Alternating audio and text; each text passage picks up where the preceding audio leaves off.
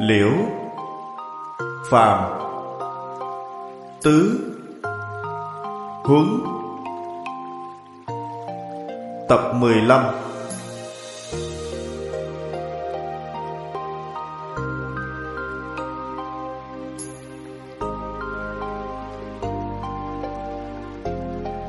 Chủ giảng Tịnh không Pháp Sư.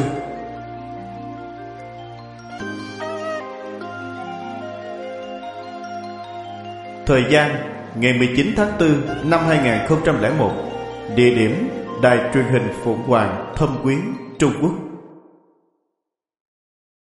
Chư vị đồng học, Xin chào mọi người. Chúng ta xem tiếp đoạn văn bên dưới. Nếu muốn làm thiện tích đức, Thì tuyệt đối không thể thuận theo những điều tai nghe mắt thấy mà phải từ chỗ cội nguồn di tế ẩn chứa trong tâm, dần dần gột rửa cho sạch. Nếu thuần là tâm cứu đời, thì đó là ngay thẳng. Còn như khởi lên một chút tâm nịnh đời, thì đó là tà vại. Nếu thuần là tâm thương người, thì đó là ngay thẳng. Còn như khởi lên một chút tâm hận đời, thì đó là tà vại nếu thuần là tâm tôn kính người, thì đó là ngay thẳng. Còn như khởi lên một chút tâm bẩn cợt đời, thì đó là tà vậy. Những điều này đều phải phân biệt rõ ràng.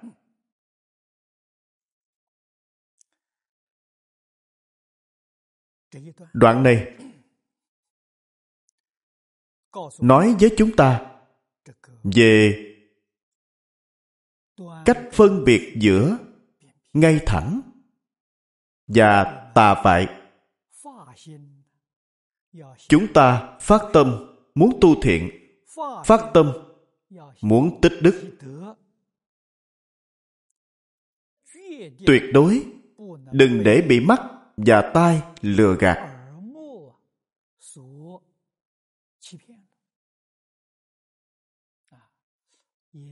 Mắt thích nhìn, tai thích nghe nếu tùy thuận theo tâm tham này, thì chúng ta sai rồi. Cần phải từ chỗ khởi tâm động niệm di tế, đem tâm mình gột rửa sạch sẽ.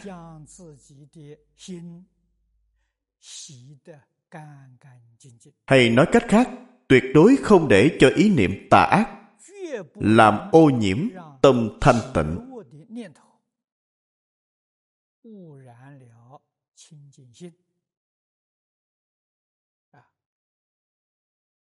Trong kinh phật thường nói, trong kinh thập thiện nghiệp đạo, đức phật dạy chúng ta cương lĩnh tu học. Phật dạy, ngày đêm thường nghĩ thiện pháp, tư duy thiện pháp, quan sát thiện pháp không để chút bất thiện nào xen vào. Ý nghĩa hoàn toàn tương đồng với điều nói ở đây. Như vậy mới có thể khiến tâm mình hoàn toàn thanh tịnh. Toàn là tâm cứu người giúp đời. Đây gọi là ngay thẳng trong này tuyệt đối không xen tạp chút công dẹo nào. Công dẹo chính là tự tư tự lợi. Bên dưới có ví dụ rất hay. Nếu có một chút tâm nịnh bợ thế tục, thì đó là tà vại, không phải ngay thẳng. Đoan là đoan trực. Nhà phật nói, trực tâm là đạo tràng ở đây tiên sinh liễu phàm dùng đoan. Đoan chính là trực. Đoan tâm chính là trực tâm. Trái ngược với đoan là khúc. Trong tâm bạn còn một chút tâm định bợ thế tục. Như vậy là sai rồi. Toàn là tâm thương người. Thương người trong nhà Phật gọi là đại từ, đại bi. Trong thương yêu này không có tình. Nếu có cảm tình là sai rồi. Yêu này là tâm yêu thương thanh tịnh, yêu thương bình đẳng, yêu thương chân thành. Đây là ngay thẳng. Nếu trong này còn có chút oán hận bất bình,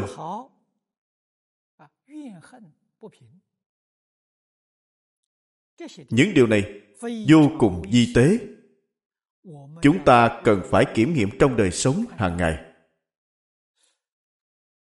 Ta xử sự đối nhân tiếp vật. Còn có ghét bỏ hay không? Còn có điều gì không thích hay chán ghét không?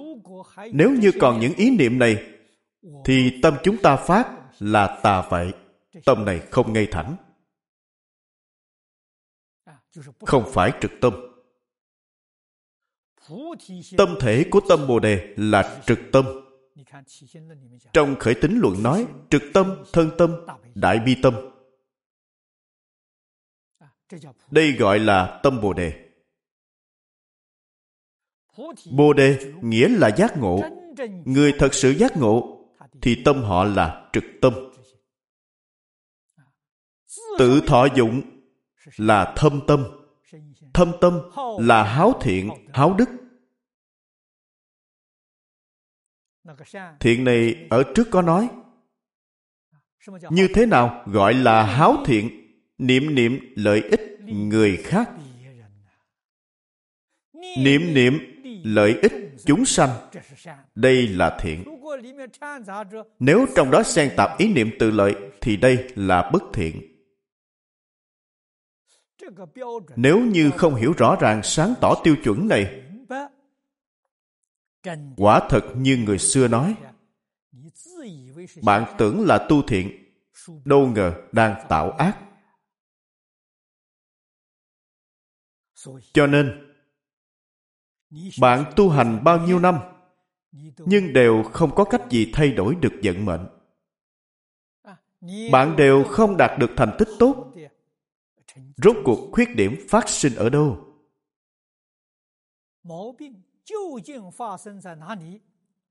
Bản thân không hề hay biết. Liễu phàm tứ huấn là một cuốn sách hay? Đọc tỉ mỉ. Sau khi đọc xong, nghiền ngẫm tường tận, nghiêm túc kiểm điểm lại mình, thì bản thân liền hiểu rõ biết được làm sao tu thiện, làm sao tích đức.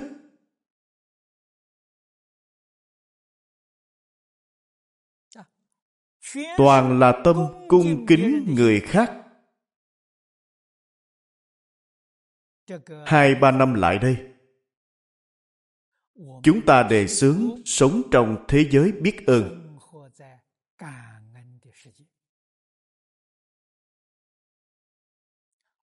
Bất luận là thuận cảnh hay nghịch cảnh, thiện duyên hay ác duyên, đều không để nó ở trong tâm. Chỉ để lòng yêu thương, lòng biết ơn ở trong tâm. Đây là ngay thẳng. Nếu như còn xen tạp một chút tâm bẩn cực thế nhân, thì đó chính là tà vậy những điều này cần phải phân biệt tỉ mỉ rõ ràng.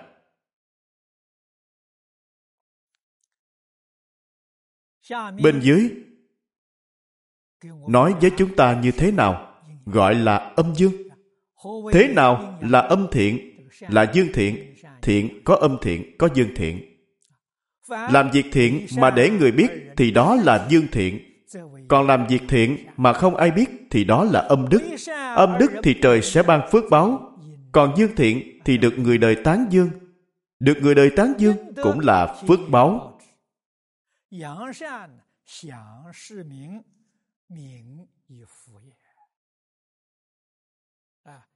Hiện nay bạn tu phước. Hiện nay đã hưởng hết phước rồi. Danh tiếng là điều trời đất cấm kỵ nếu người nào hưởng danh tiếng nhưng không thực sự xứng đáng, thì đa phần đều chuốc lấy tai họa. Còn người không có tội mà bị quan, chịu tiếng xấu, thì con cháu tự nhiên sẽ hưng thịnh. Âm thiện và dương thiện thật sự rất di tế.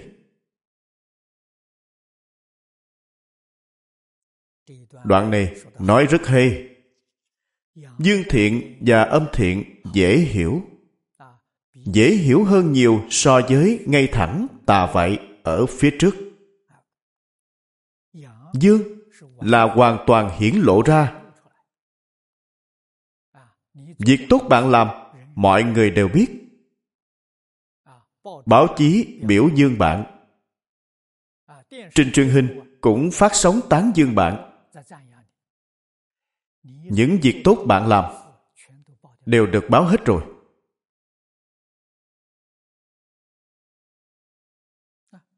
Âm thiện là việc thiện, bạn làm không ai hay biết. Bản thân cũng không nói với bất kỳ ai. Điều này rất hay.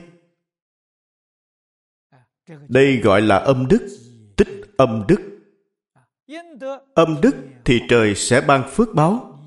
Tương lai bạn được quả báo sâu dày, được quả báo thù thắng được quả báo, lâu xa. Nếu là dương thiện, người ta khen ngợi tán thán bạn, cung kính bạn. Đây cũng là quả báo. Bạn đều đã nhận hết.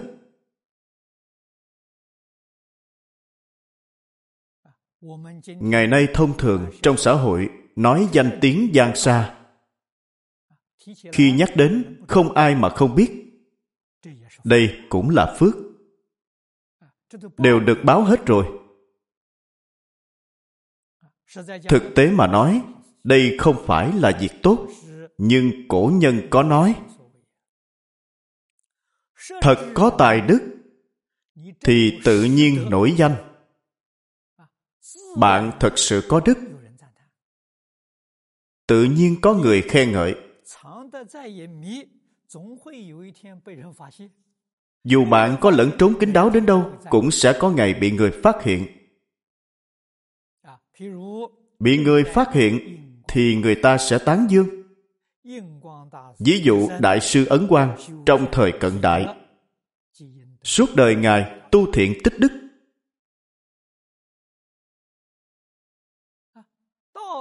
Tích âm đức không ai biết đến ngài. Đến lúc ngài 70 tuổi có mấy vị cư sĩ như từ uất như là các đại cư sĩ ở đầu năm dân quốc, đều là những người có học vấn, có đạo đức.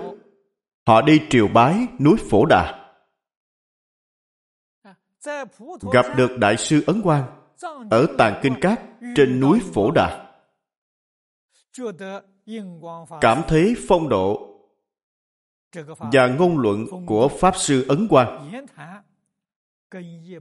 không giống với những người xuất gia khác.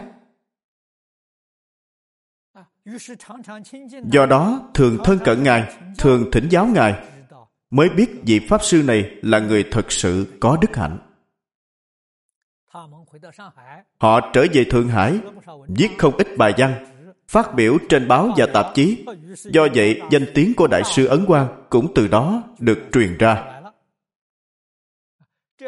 đây không phải đại sư nhờ họ, mà do những người này thật sự thấy được một vị cao tăng đại đức như thế.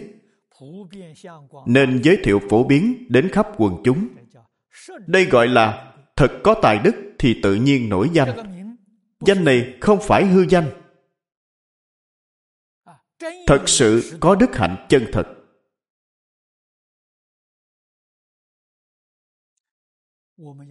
chúng ta cần phải hiểu.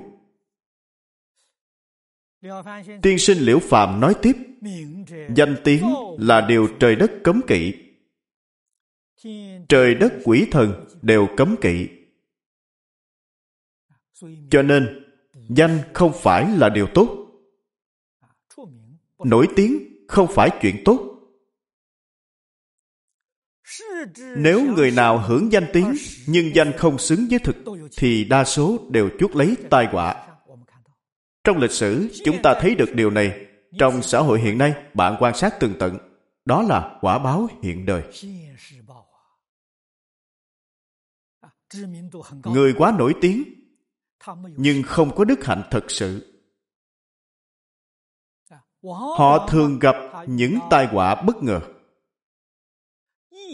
Hưởng danh vọng lớn ở thế gian.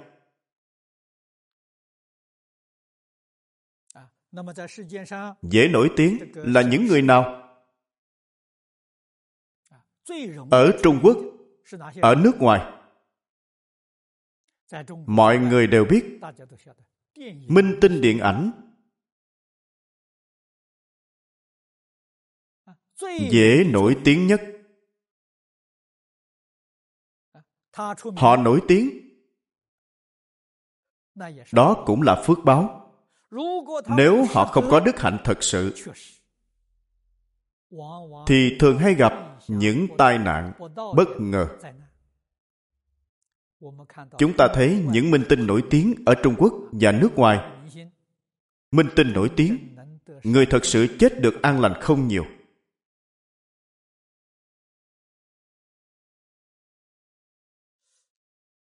tiên sinh liễu phàm nói câu này có ứng nghiệm không chỉ là thế giới điện ảnh mà trong bất kỳ ngành nghề nào nếu không có đức hạnh chân chánh danh vọng của họ càng cao thì cơ hội tiềm ẩn những tai họa bất ngờ càng nhiều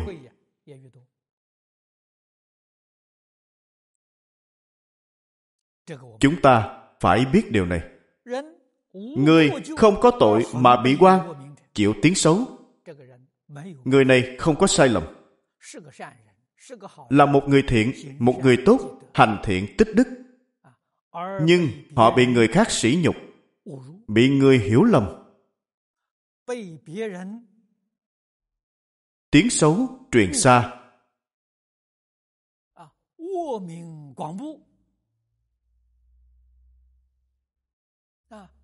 mọi người nhắc đến người này. Đều mắng họ vài câu. Trái lại đây lại là việc tốt. Tốt ở đâu? Tội chướng của họ đều được báo hết rồi. Mỗi người thấy họ đều trừng mắt một cái. Mắng họ vài câu. Đây cũng là quả báo. khiến cho tội chướng từ vô thị kiếp đến nay của họ đều được báo hết rồi. Con cháu tự nhiên sẽ hưng thịnh. Con cháu của họ thường đột nhiên phát đạt.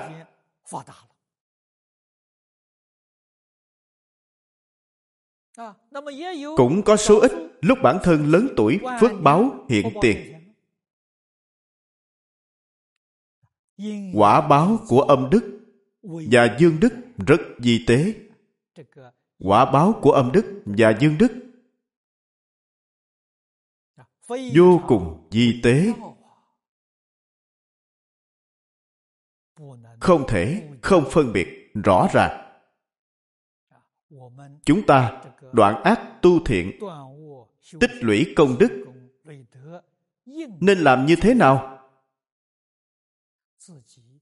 Tự mình phải hiểu rõ. Bên dưới đoạn thứ tư, thế nào là đúng đắn và sai lầm? Thiện có đúng, có sai. Tiên sinh Liễu Phàm đưa ra một ví dụ trong lịch sử. Nước lỗ có điều luật. Nước lỗ là quê hương của khổng phu tử thời Xuân Thu. Nếu người nước lỗ bỏ tiền ra chuộc người dân đang làm nô tỳ ở các nước chư hầu. Đều có thể đến quan phủ nhận lại tiền. Đây là pháp luật của nước lỗ. Người nước lỗ gặp lúc khó khăn, bị người ta bán sang nước khác làm nô tỳ. Người nào có thể chuộc những người này về, thì triều đình nước lỗ sẽ thưởng tiền cho họ.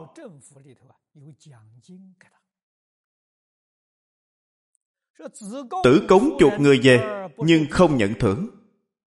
Khổng tử nghe vậy trách ông rằng, trò tứ làm vậy là sai rồi.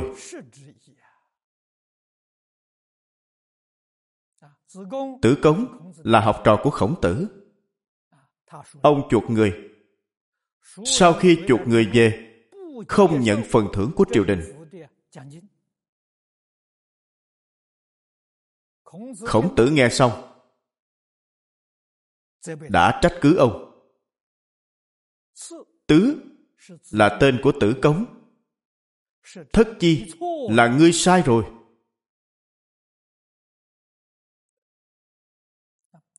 Sai ở đâu?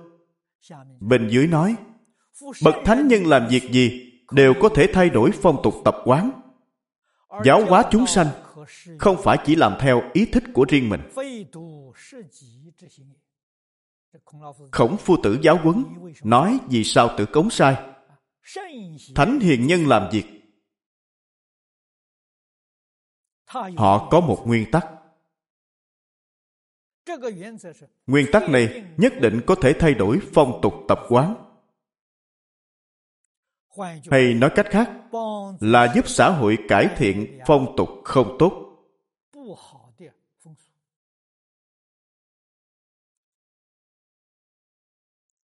Việc này có thể làm. Có thể giáo hóa nhân dân. Làm gương cho nhân dân. Hiện nay, chúng tôi đi giảng kinh ở khắp các nơi, đưa ra một đề mục là học di nhân sư, hành di thế phạm. Chính là ý này. Những gì chúng ta học nhất định có thể làm tấm gương cho xã hội đại chúng thì chúng ta cần phải học. Không thể làm gương cho đại chúng xã hội thì chúng ta không nên học. Chúng ta không lãng phí thời gian, không lãng phí tinh lực vào đó. Hay nói cách khác, những thứ nhất định có lợi ích cho xã hội, lợi ích cho chúng sanh, thì chúng ta cần siêng năng, nỗ lực học tập. Có thể làm gương, làm mô phạm cho xã hội đại chúng. Điều này chúng ta phải làm tử cống chục người mà không nhận tiền thưởng, chưa đủ làm tấm gương cho người đời.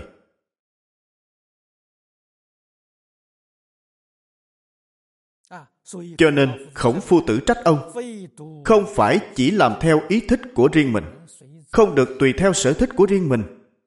Tôi thích làm như vậy, không thể như thế được. Bạn phải chú ý đến xã hội đại chúng. Này nước lỗ, người giàu có người nghèo khổ nhiều. Ông nói tình hình xã hội trước mắt của nước lỗ. Người giàu có thì ít, người nghèo khó lại nhiều. Nhận tiền thưởng mà bị xem là tham tài, không liêm khiết. Tử cống chuột người, nhận tiền thưởng của triều đình thì cảm thấy mình không liêm khiết.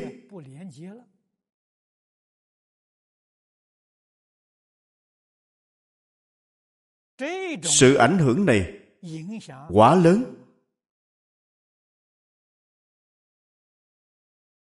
Vậy ai còn dám tiếp tục chuột người nữa? Ai còn dám đi chuột người nữa? Chuyện này đã bị tử cống phá hoại rồi. Nói cách khác cần phải hiểu ý của thánh nhân tử cống chuột người nhất định phải quan hỷ nhận tiền thưởng của triều đình. Khuyến khích người có tiền trong xã hội. Chuột con dân của nước mình đang làm nô lệ ở nước ngoài trở về. Như vậy mới là việc tốt. Hôm nay ông chuột người không nhận thưởng, tưởng rằng mình rất liêm khiết còn nhận thưởng là không liêm khiết. Đối với bản thân ông mà nói thì không sao. Nhưng đối với toàn thể phong tục xã hội mà nói thì ông sai rồi. Từ nay về sau sẽ không có ai chuột dân nước lỗ ở các nước chư hầu về nữa. Các nước chư hầu là chư hầu ở nước khác. Còn ai đi chuột người nữa đây? Do đây có thể biết tiêu chuẩn đúng và sai của thánh nhân khác với tiêu chuẩn đúng và sai của người bình thường.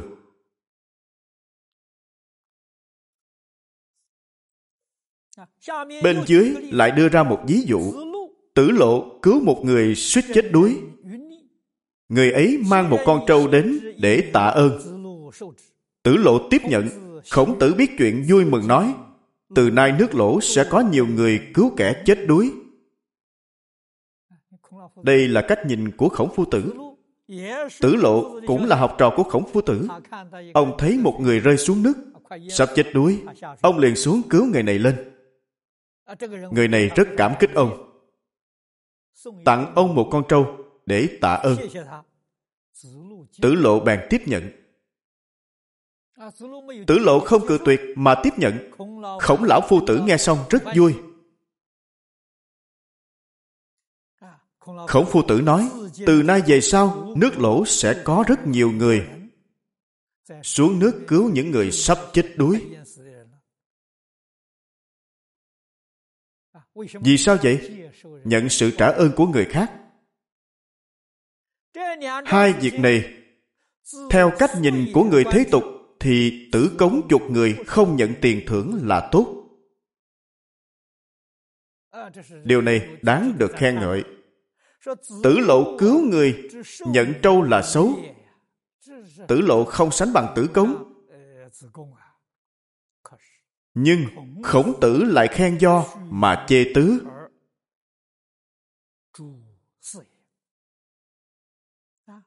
Cách nhìn của khổng tử không giống với chúng ta. Ông khen ngợi tử lộ. Do là tên của tử lộ. Tứ là tên của tử cống. Ngài khen ngợi tử lộ, trách cứ tử cống. Từ đó biết rằng, việc làm thiện không xét theo sự việc đang xảy ra, mà phải xét đến thói tệ ảnh hưởng về sau. Không xét theo thời gian ngắn, mà phải xét đến ảnh hưởng lâu dài. Không xét cho bản thân, mà phải xét đến khắp thiên hạ. Ba câu này rất quan trọng. Chúng ta phải ghi nhớ thật kỹ. Chúng ta hành thiện, ảnh hưởng của việc thiện này phạm vi phải rộng, thời gian phải dài. Thì điều này là đúng. Đây là thiện lớn.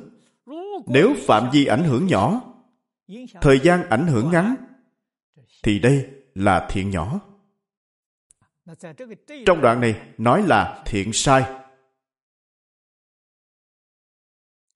Không xét theo việc đang xảy ra, mà phải xét đến thói tệ ảnh hưởng về sau. Lưu tệ hiện nay gọi là ảnh hưởng. Không xét theo thời gian ngắn, mà phải xét đến ảnh hưởng lâu dài. Tuyệt đối không phải chỉ trong một lúc, mà thời gian ảnh hưởng của nó phải lâu dài. Không xét cho bản thân, mà phải xét đến khắp thiên hạ. Không phải chỉ riêng mình đạt được lợi ích, mà người khắp trong thiên hạ đều được lợi ích. Cái thiện này là đúng. Việc làm hiện thời tuy là thiện, nhưng ảnh hưởng về sau lại là hại người. Vậy thì việc đó giống như thiện, nhưng kỳ thật lại là sai lầm. Trường hợp của tử cống chính là như vậy. Việc thiện ông làm hiện nay dường như là việc thiện, nhưng ông để lại ảnh hưởng không tốt. Ảnh hưởng này sẽ trở ngại rất nhiều người đi chuộc người về nước. Bạn trở ngại người khác thì chẳng phải là hại người ư. Cho nên, việc này giống như thiện nhưng thực tế không phải thiện.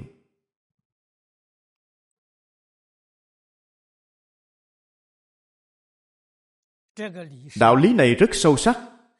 Rất ít người nhận ra điều này. Chỉ có bậc thánh nhân mới thấy ra được.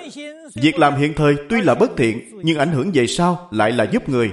Vậy thì việc đó giống như bất thiện, nhưng kỳ thật lại là đúng đắn vậy.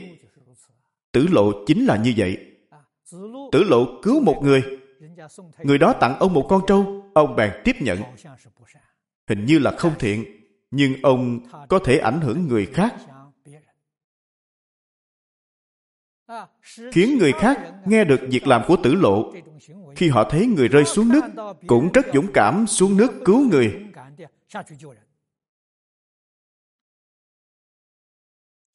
điều này xem ra dường như bất thiện, nhưng thực tế lại là thiện. Ở đây, chỉ nêu ra một ví dụ để bàn luận mà thôi. Đây là đưa ra một sự việc để nói. Còn những việc khác giống như nghĩa nhưng không phải nghĩa, như lễ nhưng không phải lễ, như tính nhưng không phải tính, như ái nhưng không phải từ ái. Những việc như vậy đều phải biết phân biệt lựa chọn. Việc đúng và sai quá nhiều. Chúng ta đều cần phải hiểu. Như thế nào? Gọi là nghĩa. Như thế nào? Gọi là bất nghĩa. Chúng ta đều phải có năng lực để phân biệt. Như thế nào là lễ? Như thế nào là tính như thế nào là từ bi chân thật? Trong này,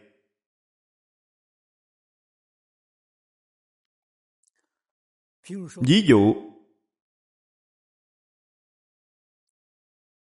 có người làm việc xấu làm việc ác. Nhất định phải trừng phạt họ. Tuyệt đối không thể tha thứ cho họ. Có người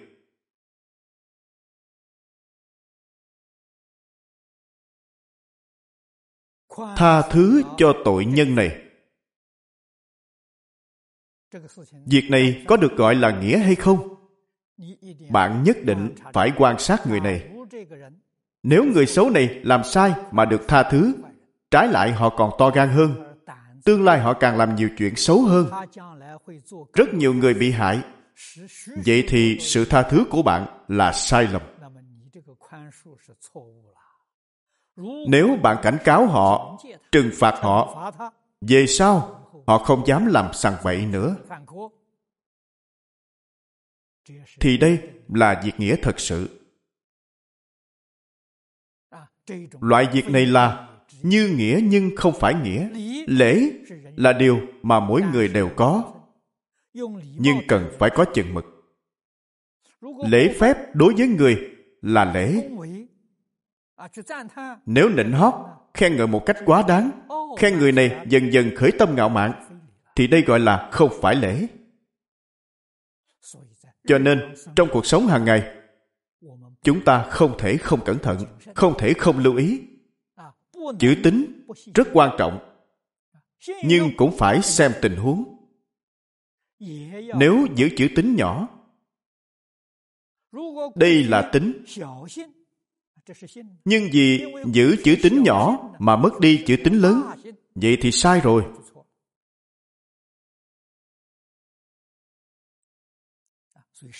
Thánh nhân chú ý chữ tính lớn. Đôi khi có thể bỏ qua chữ tính nhỏ.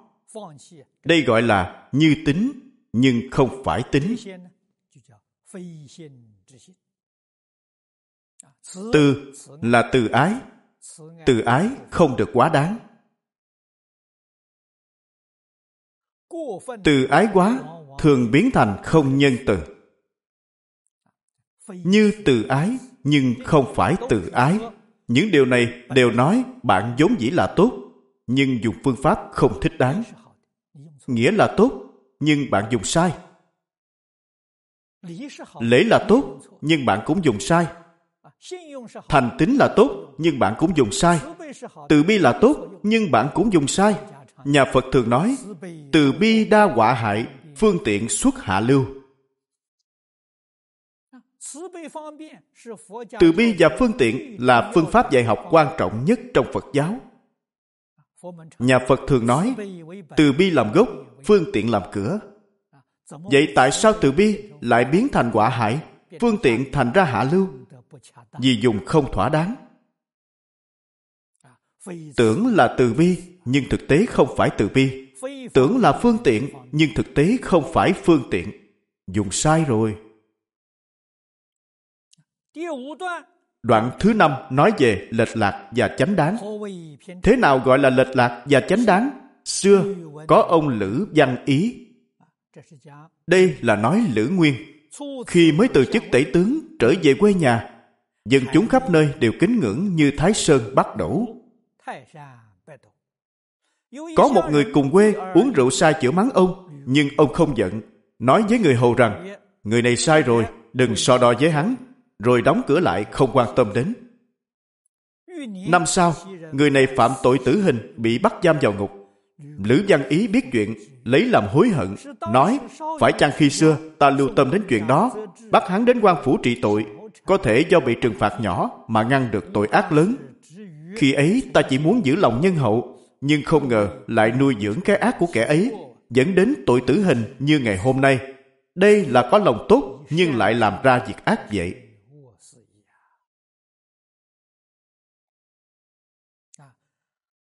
Lữ văn ý công Văn ý là Thụy Hiệu. Tên của ông là Nguyên, Lữ Nguyên. Hiệu là Phùng Nguyên. Ông là người huyện Tú Thủy, tỉnh Triết Giang. Sanh vào năm Anh Tông Chính Thống, triều nhà Minh. Từng làm tể tướng. Người này rất tốt. Là một người tốt. Một bậc trưởng giả trung hậu. Khi ông từ chức tể tướng trở về quê, khi mới từ chức tể tướng, đó là ông cáo lão hồi hương. Sau khi từ chức trở về cố hương, khi về quê, tuy ông từ chức tể tướng, nhưng đức hạnh và sự nghiệp của ông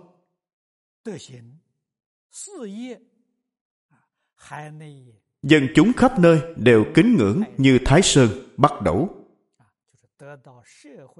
Tức là ông được đại chúng xã hội tôn kính.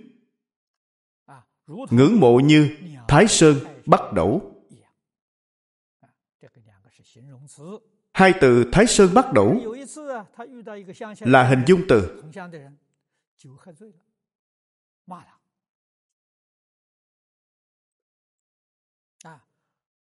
Có lần, ông gặp một người cùng quê, người đồng hương, say rượu mắng ông. Ông không nổi giận. Nghe người say rượu này chửi mắng, nhưng ông không động tâm. Nói với tùy tùng của ông rằng, ông ta đã sai. Không nên so đo tính toán với ông ta nữa. Không để ý đến ông ta, rồi đóng cửa lại không để ý đến anh ta nữa. Một năm sau, người này phạm tội tử hình, bị giam vào ngục. Lữ tiên sinh nghe thấy sự việc này, bắt đầu hối hận. Ông nói, nếu năm ngoái khi ông ta say rượu mắng ta, ta bắt ông ta đưa đến quan phủ trị tội. Trừng phạt tội nhỏ này có thể khiến ông ta sinh khởi tâm cảnh giác, không đến nỗi ông ta dám tạo ra chuyện ác lớn đến như vậy.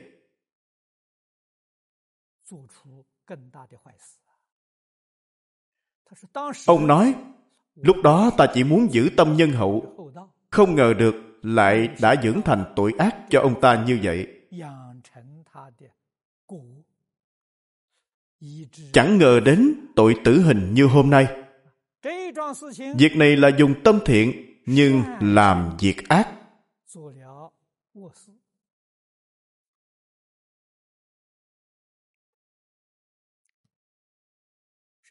Có người dùng tâm ác nhưng lại làm việc thiện.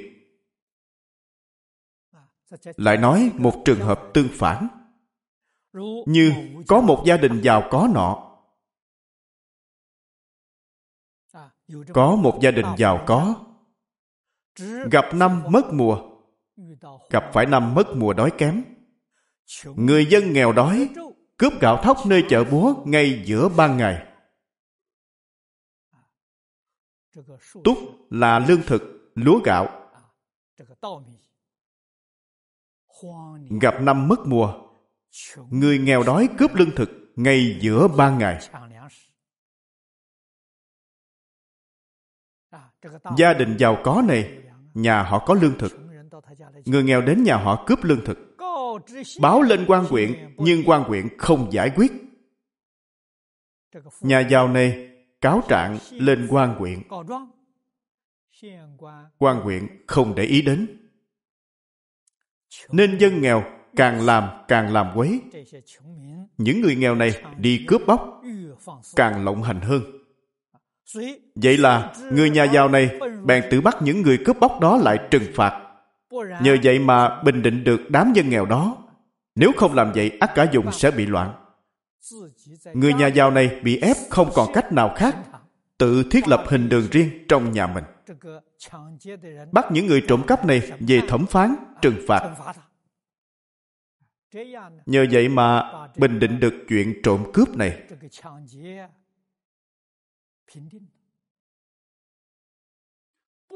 Nếu không, họ sẽ biến thành bạo dân làm nhiễu loạn trật tự trị an của xã hội. Đây là đưa ra một ví dụ. Ông ta dùng ác tâm nhưng lại làm được một việc tốt. Do vậy, việc thiện là chánh, việc ác là lệch. Điều này ai cũng biết. Điều này mọi người đều biết. Dùng tâm thiện mà làm thành việc ác, đó gọi là trong chánh có lệch.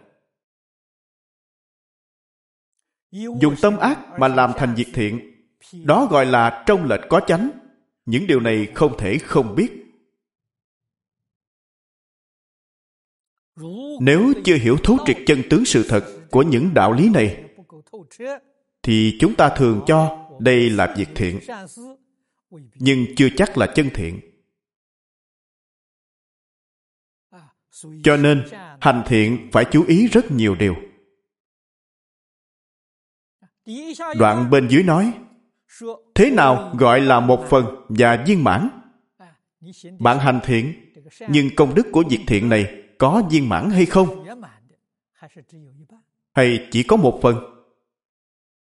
Kinh dịch nói thiện không tích thì không đủ để thành danh. Ác không tích thì không đủ để diệt thân. Đây là trích dẫn hai câu trong kinh dịch thiện và ác đều phải dựa vào tích lũy. Thì báo ứng mới hiện tiền. Kinh thư nói, tội ác của nhà thương chồng chất. Đây là một câu trong kinh thư. Cuối triều đại nhà thương, tạo quá nhiều tội nghiệp.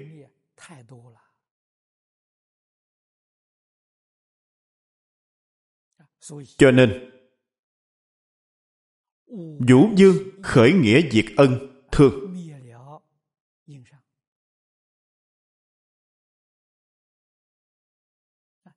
bên dưới dùng ví dụ để nói rõ, như cất đồ trong kho vậy, cất giữ đồ vật vào trong kho. Nếu siêng năng, tích chứa ắt kho sẽ đầy. Chúng ta rất cần mẫn. Thường xuyên tích lũy thì nó sẽ đầy. Nếu biến trễ không tích chứa thì kho không thể đầy. Giải là giải đãi. Không thường tích lũy thì nó sẽ không đầy được. Đây là một cách nói về một phần và viên mãn. Đây là một cách nói về thiện một phần hay thiện viên mãn cần phải hiểu cách nói này. tức là siêng năng tích lũy thì việc thiện của bạn là viên mãn. nếu như giải đãi đôi lúc gặp được thì làm một chút việc thiện. không để tâm vào việc lợi ích tất cả chúng sanh. thì bạn làm việc thiện này chỉ được phân nửa không làm được viên mãn đây là một cách nói. Bên dưới lại đưa ra thêm một cách nói nữa. Ông đưa ra một ví dụ. Xưa có một cô gái đến chùa. Đây là nói trước đây có một cô gái trong gia đình nọ đến chùa. Muốn cúng dường nhưng lại không có tiền. Cô chỉ có hai xu tiền, liền đem ra cúng hết vị tăng trụ trì thấy vậy, bèn đích thân ra làm lễ sám hối cho cô đây là một cô gái nghèo Trên người chỉ có hai xu tiền. Cô đem hai xu tiền này cúng dường cho chùa. Trụ trì của chùa, Chủ tịch, chính là Hòa Thượng trụ trì.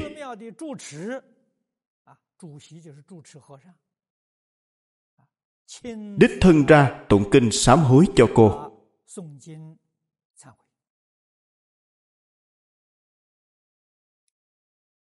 Về sau, cô được tuyển vào cung vua, được thọ hưởng phú quý. Sau đó, cô lại mang mấy ngàn lượng bạc đến chùa cúng dường. Mấy năm sau, cô gái này được tuyển vào cung làm phi tần, hưởng thụ phú quý của nhân gian.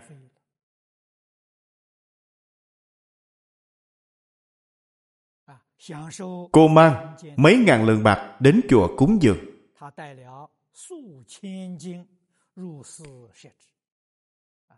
Lần này cô đến chùa Đại Khái là để hoàn nguyện.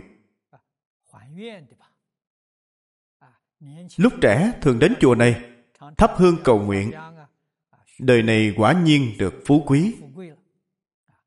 Cô trở lại chùa thắp hương, đem theo rất nhiều tài vật để bố thí. Hòa thượng trụ trì chỉ bảo đồ đệ ra làm lễ hồi hướng cho cô mà thôi.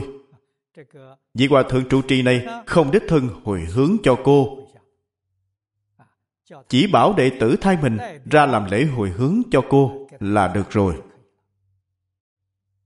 Cô không hiểu hỏi rằng Cô gái này hỏi Trước đây con chỉ cúng dường hai xu tiền nhưng lại được thầy đích thân làm lễ sám hối Cô nói, trước đây lúc con còn trẻ đến đây, Con cúng dường hai xu tiền, Thầy lại đích thân ra sám hối cho con nay con cúng dường cả ngàn lượng bạc, Nhưng thầy lại không ra làm lễ hồi hướng Là vì sao vậy?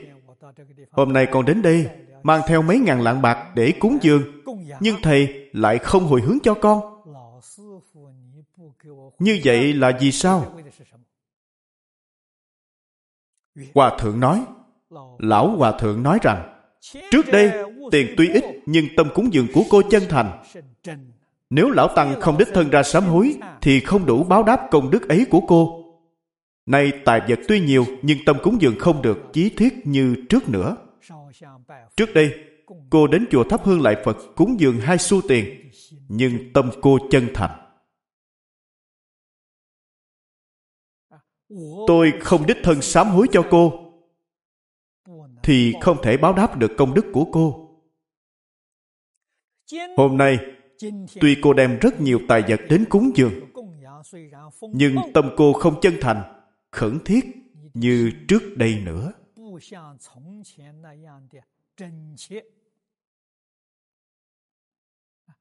Tôi bảo đệ tử thay tôi ra sám hối cho cô là được rồi.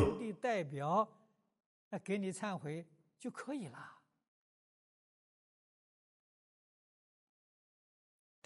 Chúng ta cần suy nghĩ tường tận tỉ mỉ điều này. Cho nên ngàn lượng bạc này là một phần, còn hai xu tiền kia là viên mãn. Việc thiện này là chân tâm. Bố thí tuy ít, nhưng phước thiện mà cô đạt được là viên mãn không thành tâm. Khi cô làm quý phi. Tục ngữ thường nói được làm nương nương. Khó tránh khỏi mang theo tập khí cống cao ngã mạn của người phú quý. Nên công đức của cô bị tổn giảm. Lúc này cô đến lễ phật. có quân lính đi trước dẹp đường theo sau hộ vệ cống cao ngã mạn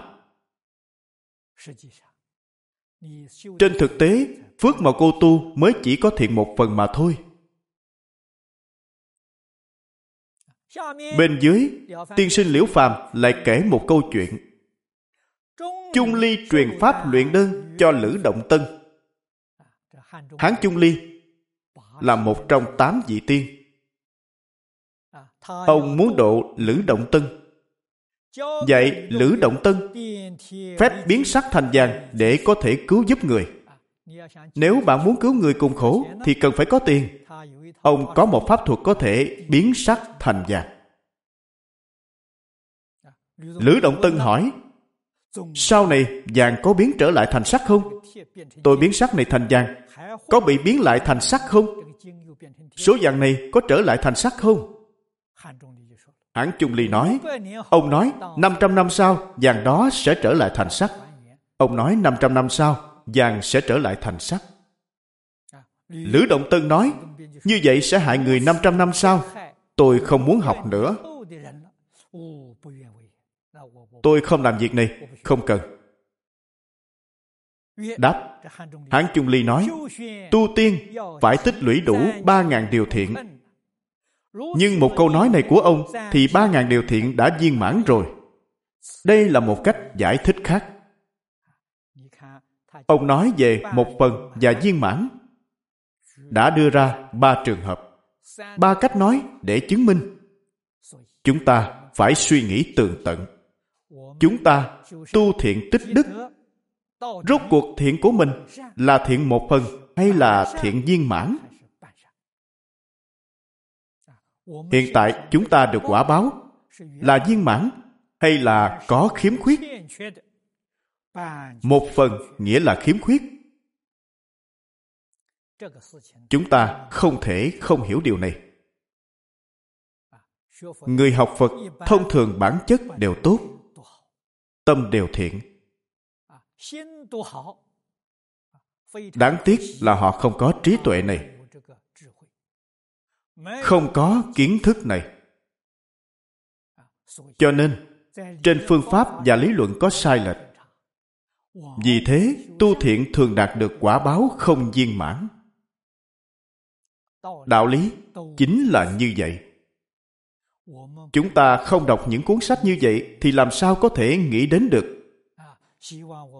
Hy vọng sau khi chúng ta học xong, quay đầu kiểm điểm lại xem hành vi tạo tác trong cuộc đời của mình đáng được quả báo như thế nào. Tốt rồi, hôm nay chúng ta giảng đến đây.